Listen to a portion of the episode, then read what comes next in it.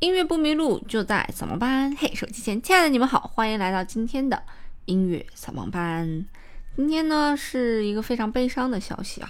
就是咱们中国钢琴教育泰斗周广仁先生呢，在二零二二年三月七日，呃，在北京的家中去世了，享年呢是九十三岁啊。那其实周广仁先生。对于大家来讲，可能都不熟悉，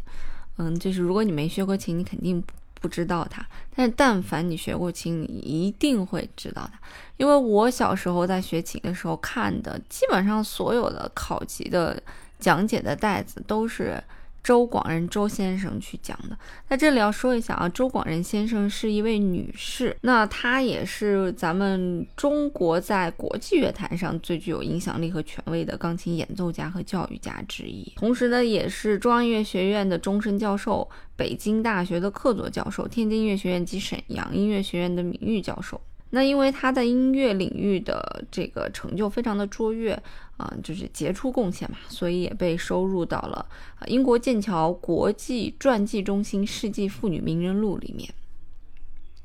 其实周先生并不是在中国出生的，因为他的父亲在德国读博士，所以他当时是在德国的汉诺威出生的。除此之外呢，他也被誉为是四川省的钢琴总教练。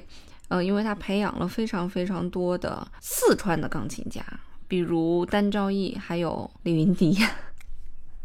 所以其实周广仁这个名字就相当于教育界的一个非常具有权威性的背书。不管是他录制的东西，还是他所参与的比赛，凡是能落他的名字，那就证明这个比赛的权威性以及正规性。所以就是在整个的中国钢琴的教育界是非常非常非常具有影响力的一个人物。我们叫先生其实是对男士的一种称呼，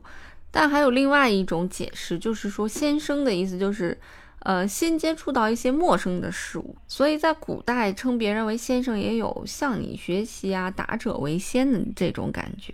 所以现在的这种先生，其实。更多的是一种尊称，所以尤其是对于女士叫先生，那更是对她的一种尊敬了。就比方说这个钱钟书的夫人杨绛女士，那很多时候我们也都叫她杨先生、杨先生。那周先生也是一样，所以大家可以看到周广仁在这个乐坛的地位。那周先生的祖籍呢，其实是浙江宁波人，但是他是在我们刚才说了是在德国出生的。然后他学琴其实也非常晚了，十六岁的时候，呃，才去正式的去进行钢琴的一个学习。但是其实当时的学费是非常非常贵的，他也是因为执意要学习钢琴演奏，和父亲起了冲突。因为周先生是一九二八年十二月出生的嘛，所以他十六岁的时候，不过也就是一九四零年那个时候，所以，呃，那时候的一节德国的钢琴费要二十美元。听起来好像跟一个天价一样，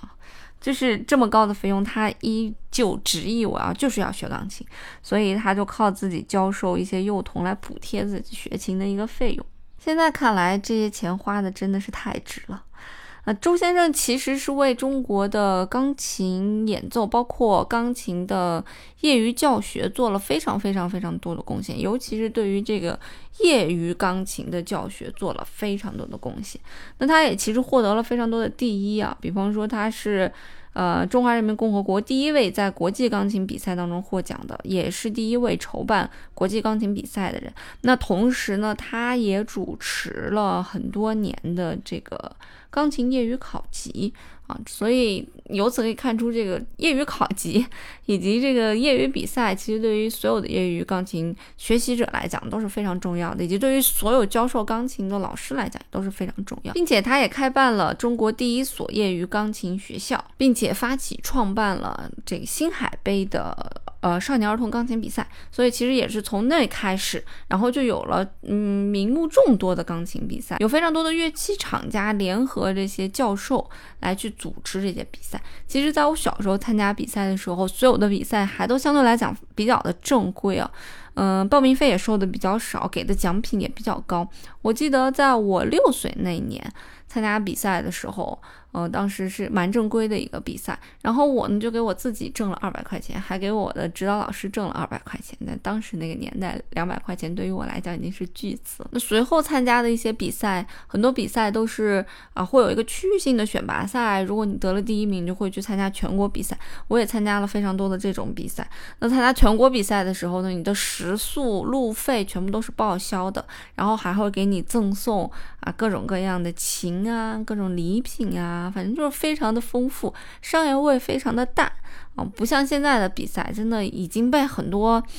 嗯过于商业化的东西搞臭了。就是你比赛之前先要交这个比赛费，就是参赛费。那这个参赛费其实是要给老师返点的。那每年这么多比赛，到底哪个比赛要去参加呢？那肯定是取决于老师了，对吧？家长又不知道。那老师推荐你参加的那个比赛呢，一般来讲就是他的提成高的那个比赛。而且现在所有的费用都是自理，那参加全国比赛的费用更是非常的高啊，动辄一两千、三四千、四五千、上万都有。所以其实商业化也有一些非常负面的东西吧。可是现在的比赛如果不这样商业化，也没有办法很好的运营下去。那其实我推荐大家不妨可以看一看周先生写的一些关于钢琴教学的一些文章啊，如果你感兴趣的话，文章书籍你都可以看一看。其实它就是代表了目前来讲。嗯，在中国钢琴教育的一个范本。我我刚才也提到了，就是周广仁先生其实是李云迪的老师，但严格意义上来讲，他应该是李云迪的老师的老师。所以其实当时，呃，李云迪不好好弹琴的时候呢，周广仁先生也是出来非常不开心的，就是批评他说拿着谱子背不出来就来上课，我没见过这样子的学生。啊，然后还批评他在录制唱片的时候临时抱佛脚。啊，录制唱片的时候都没有练好，就去先录制唱片了。我小时候看周广仁先生的视频的时候，就是我非常爱看他的视频，因为我总感觉他是一个特别亲切的一个奶奶，说话也不快，慢条斯理的。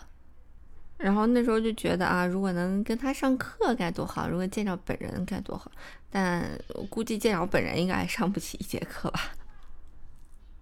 那今天做这个节目，其实我相信大家大多数人可能并不知道他，因为他是专业领域里面非常具有地位的人。但你但凡非专业的人，对他肯定都是不清楚的。但是如果今后你的孩子学琴，然后你陪着孩子去学琴，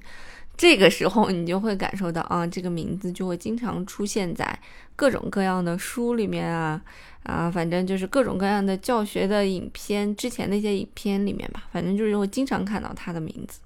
因为对于中国钢琴教育界来讲，他真的是一个不可缺少的一位人物，否则大家也不会尊称他为周先生。所以，让我们祝福周先生一路走好。那最后呢，想送给周先生一首啊，来自于肖邦的《葬礼进行曲》。那我们的今天的节目就到这里吧，音乐不迷路就在扫盲班，我们下次再见啦。